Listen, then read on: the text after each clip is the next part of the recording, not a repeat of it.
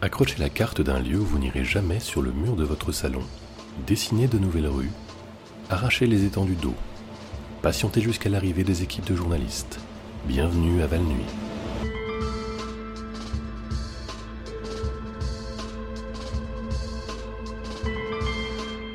Théo Martin, le propriétaire du complexe de bowling et salle d'arcade Fleur de Garrigue, rapporte qu'il met en place une surveillance milicienne, jour et nuit, de l'entrée menant à la cité souterraine se trouvant sous la zone de récupération des quilles de la piste 5.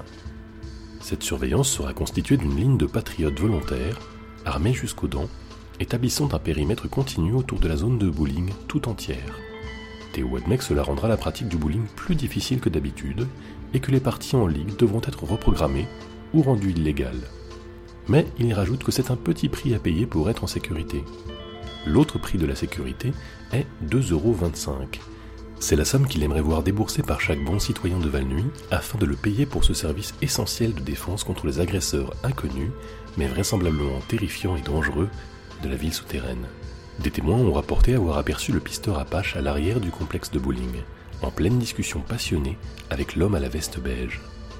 La police secrète municipale déclare que la conversation était trop discrète pour qu'ils puissent l'entendre et souhaite rappeler à tous les citoyens de bien vouloir tenir leur conversation de manière bruyante et déclamatoire en étant tournés vers l'extérieur et en faisant de grands gestes dramatiques afin d'augmenter à la fois la facilité et l'excitation occasionnée par leur travail de surveillance. L'homme à la veste beige a été décrit comme étant impossible à reconnaître, mais c'était probablement un genre d'homme avec des traits faciaux et des membres le pisteur Apache a été décrit comme un crétin, à l'instant, par moi. Chers auditeurs, l'arrivée des premières brises du printemps m'a ramené à mes années de fac et à ce dernier printemps que j'ai passé à voyager, sac au dos, à travers l'Europe. Vraiment, c'est un événement marquant dans la vie de n'importe quel jeune capable de se l'offrir, et je suis reconnaissant d'en avoir eu l'opportunité je me rappelle avoir passé une période merveilleuse en Suisse. La Suisse, bien sûr, cette terre de petites collines ondoyantes et de notes discordantes portées par la brise, est parfaite pour un visiteur doté d'une solide constitution et étant peu sujet aux hallucinations. Mon compagnon de voyage et moi-même sommes restés dans une auberge de jeunesse adorable, dans une cahute en contreplaqué abritant deux lits, sur la pente abrupte d'une colline. La pente impliquait que mon partenaire ne cessait de me rouler dessus, après quoi nous roulions tous les deux hors de la cahute, avant de dégringoler de plus en plus bas pour finir notre course dans un ravin plein d'épines et de fleurs odorantes et violemment bleues. De là, nous devions nous traîner jusqu'en haut de la colline, s'installer à nouveau, tout ça pour que ça recommence encore. Comme on a ri, comme on a ri. La situation n'était rendue que plus étrange par le fait que je ne me rappelle nullement avoir eu un compagnon de voyage avant ou après la Suisse. Qui était-il? Qui sait sur le moment, ça semblait parfaitement normal. Je ne sais pas non plus combien de temps je suis resté en Suisse, à rouler en bas de la colline avant de la remonter. Entre les notes sur la brise, le parfum enivrant de ses fleurs, et le fait qu'il fasse toujours nuit, c'était difficile de se rendre compte. Mais ça ne saurait être plus d'une décennie, plus ou moins. À la fin, je me suis assommé durant l'une de nos chutes, et quand je me suis réveillé, j'étais dans un pays différent. J'avais vieilli de plusieurs années et personne à qui je m'adressais ne savait où se trouvait la Suisse, ni n'avait même entendu parler d'elle.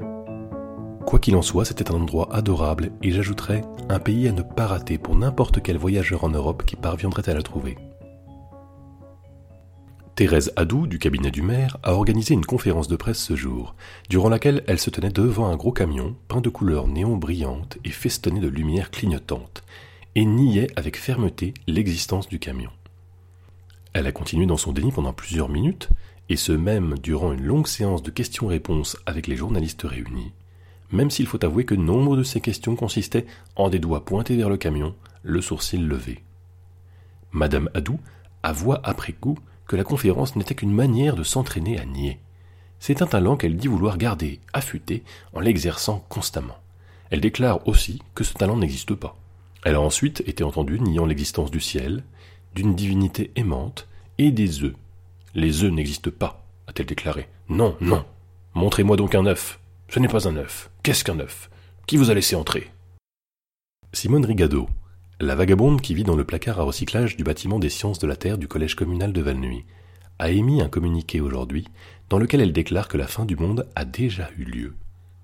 Le monde a pris fin il y a trois ou quatre décennies, a-t-elle gribouillé sur un emballage de sandwich Subway.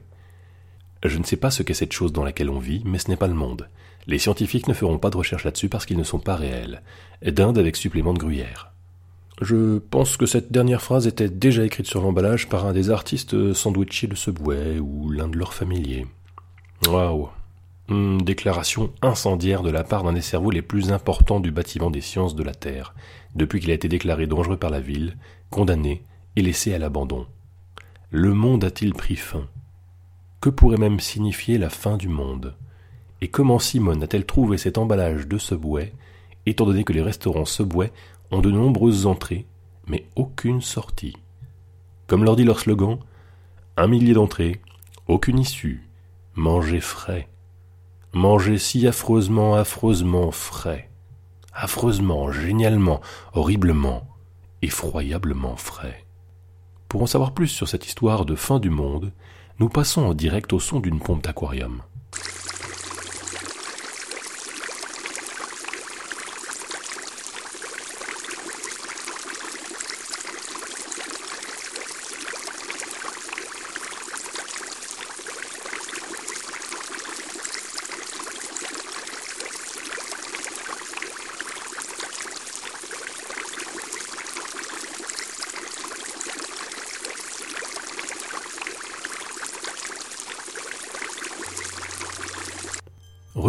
À mes vagues souvenirs de l'Europe, tout en teinte de sépia.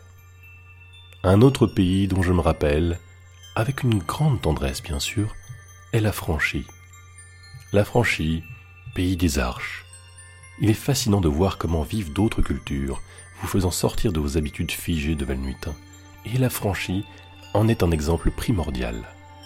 Découvrir une culture qui n'a même pas d'habitants, un pays dénué de population, seulement de vieilles arches de pierre, des centaines de kilomètres carrés d'arches, entrelacées et s'appuyant les unes aux autres. Le vent résonne à travers les étroites venelles alors que le voyageur solitaire, appareil photo à la main, explore l'immense paysage urbain dépeuplé. Nul besoin de savoir parler une autre langue pour s'essayer à communiquer à l'intérieur des frontières de la franchie. Dites simplement Il y a quelqu'un? Après de longs silences. Depuis les profondeurs des arches nouées tombant en ruine, vous entendrez ensuite l'écho de votre appel, sans réponse. Ah, la beauté, chers auditeurs, de l'échange interculturel. Bien sûr, en dépit des bons moments que j'ai passés recroquevillés sous une couverture durant les longues nuits de la franchie, à regarder les étoiles dans un brouillard de vin bon marché, aucune visite ne peut durer éternellement. J'ai fini par être convaincu que je n'étais pas seul dans ce labyrinthe, que quelque part, parmi les arches, se trouvait une bête qui me traquait. Je restais parfois des heures, immobile, écoutant ce vent à la recherche du plus petit son, dénonçant un mouvement quelque part dans les couloirs distants formés par les arches. J'ai fui la franchie, courant désespérément vers la frontière, rencontrant impasse après impasse avant que, le cœur battant la chamade, je passe la frontière dans le pays d'à côté et tombe à genoux sur la colline verdoyante, les arches s'étant arrêtées complètement à la frontière. Et je vous jure, chers auditeurs, je vous jure qu'au moment de traverser la frontière, j'ai senti une unique griffe m'écorcher le dos. Je vous le jure. J'ai senti le vent sans fin de la franchie devenir chaud et humide, le souffle de la bête à quelques centimètres de mon cou. Alors, visitez la franchie, mais sachez-le, prenez garde au monstre qui peut, ou pas, n'avoir été qu'imaginaire. Maintenant, le trafic.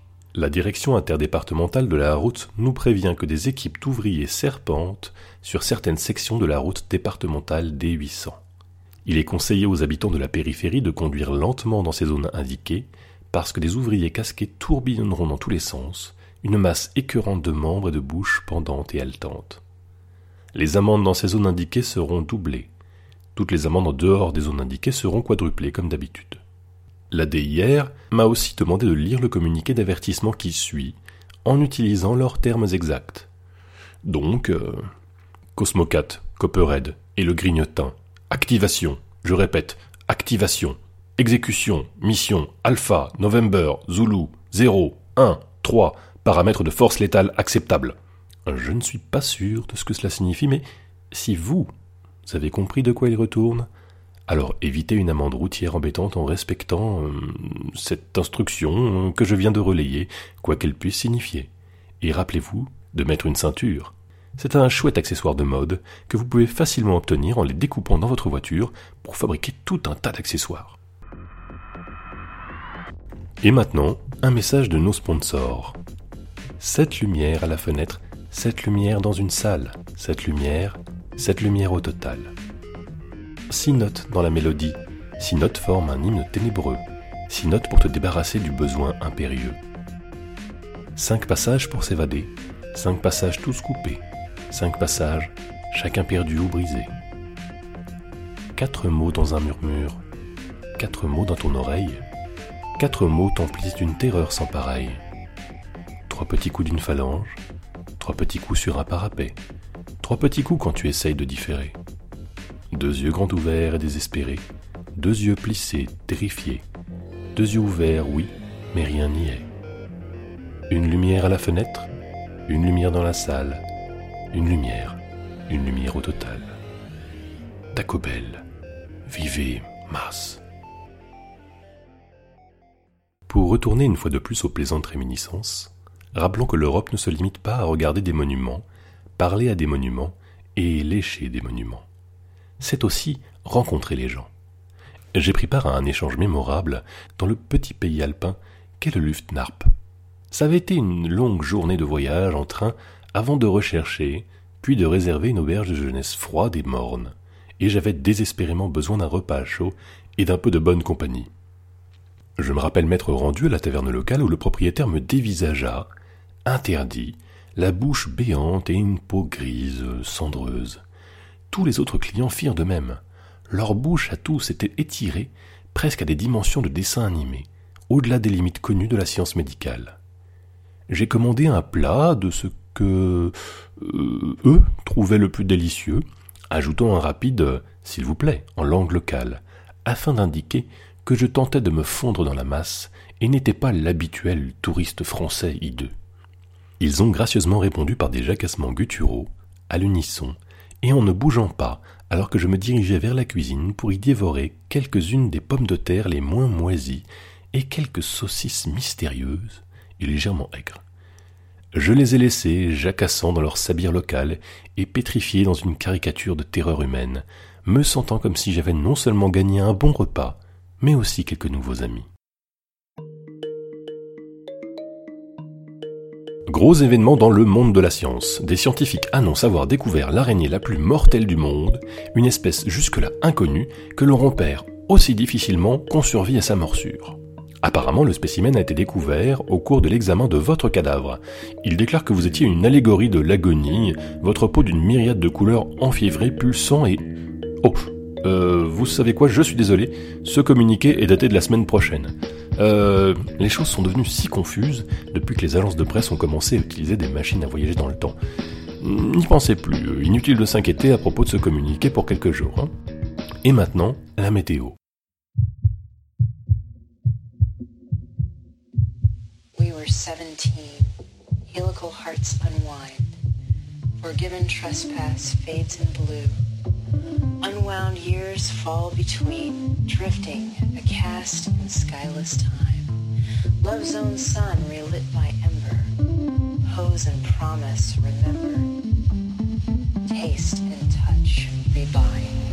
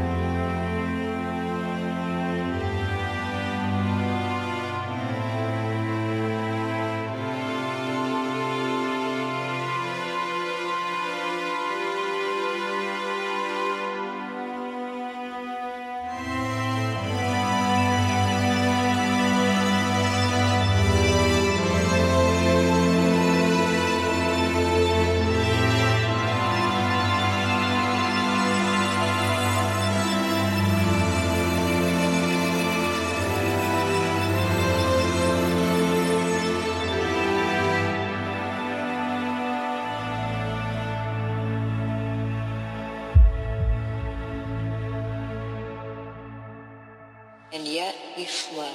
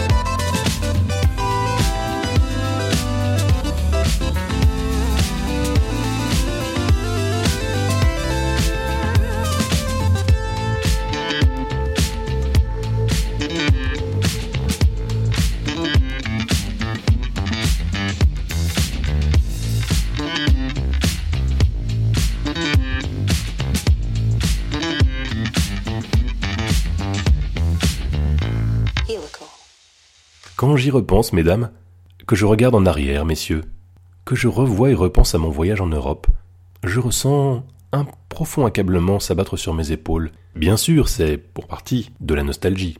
Me revoir plus jeune, bourlinguant à travers l'Europe, vivant des aventures et bravant des obstacles qui, à l'époque, semblaient insurmontables, mais désormais ne semblent plus être que les éléments d'une histoire sans danger. Cependant, il faut dire la vérité sur la nostalgie. Nous ne la ressentons pas à propos de la personne que nous étions, mais plutôt pour la personne que nous n'étions pas. Nous la ressentons pour toutes les opportunités qui nous étaient alors offertes mais que nous n'avons pas prises. Le temps est comme une cire, tombant goutte à goutte de la flamme d'une bougie. Sur le moment, elle est liquide et en chute libre, avec la capacité de prendre n'importe quelle forme. Et puis, le moment passe, et la cire touche le plateau de la table et se solidifie pour prendre la forme qu'elle aura toujours. Cela devient le passé, un unique enregistrement, solide de ce qui s'est produit, possédant toujours dans ses courbes et contours furieux le potentiel de toutes les formes qu'il aurait pu prendre. Il est impossible, qu'importe à quel point vous pouvez être doté par la chance, ou le gouvernement, ou une quelconque déité lointaine et invisible pilotant avec ménagement votre vie de ses mains faites de clarté lunaire et de vent, il est impossible de ne pas ressentir un peu d'abattement en regardant ce petit morceau de cire, ce morceau de passé, il est impossible de ne pas penser à toutes les formes déchaînées que cette cire ne prendra maintenant plus jamais. Le village, aperçu depuis la fenêtre d'un train, magnifique et impossible, et impossiblement magnifique au sommet d'une montagne. Vous vous êtes alors demandé ce que ça ferait de descendre du train en marche et d'arpenter la piste jusqu'à ces rues calmes, pour vivre là jusqu'à la fin de vos jours.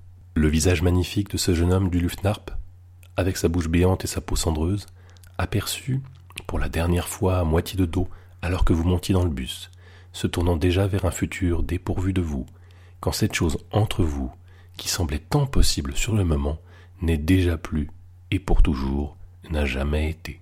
Toutes sortes d'opportunités perdues, entreaperçues depuis les fenêtres de transport public en fait.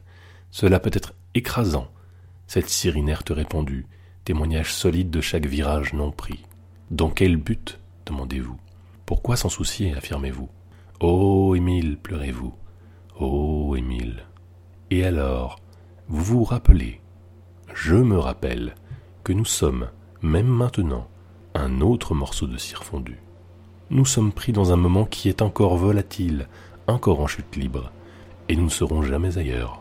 Nous serons toujours dans cet instant le plus dangereux, le plus excitant, le plus possible de tous, le présent, où jamais nous ne pouvons savoir quelle forme prendra l'instant suivant. Restez à l'écoute pour... Eh bien... Découvrons cela ensemble plutôt, non? Bonne nuit, Val Nuit.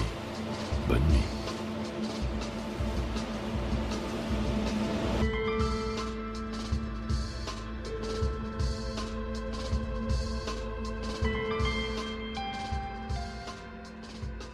Bienvenue à Val Nuit est une traduction bénévole de Welcome to Night Vale, une production Night Vale Presents. Le texte original est écrit par Joseph Fink et Jeffrey Cranor. Cet épisode a été traduit par l'équipe des Valuitains et produit par Cobal. La voix française de Cécile, Émile et Callisto. Le générique est de Disparition. Il peut être téléchargé sur disparition.info. La météo de cet épisode était Seventeen par Professeur Click. Vous trouverez plus d'informations en allant sur soundcloud.com slash professorclick K-L-I-Q. Vous voulez avoir votre musique diffusée dans la section météo? Vous voudriez faire montre de votre talent dans ce podcast? Juste envie de dire salut? Écrivez-nous à valnuitin à gmail.com ou suivez-nous sur Twitter à valnuitin. Allez sur welcometonightvale.com pour plus d'informations sur le podcast anglais ainsi que pour acheter plein de trucs cool en rapport avec l'émission. Et tant que vous y êtes, vous pourrez y faire un don, ce sera sympa de votre part. Le proverbe du jour Demandez à votre médecin si vous êtes gauche de la droite.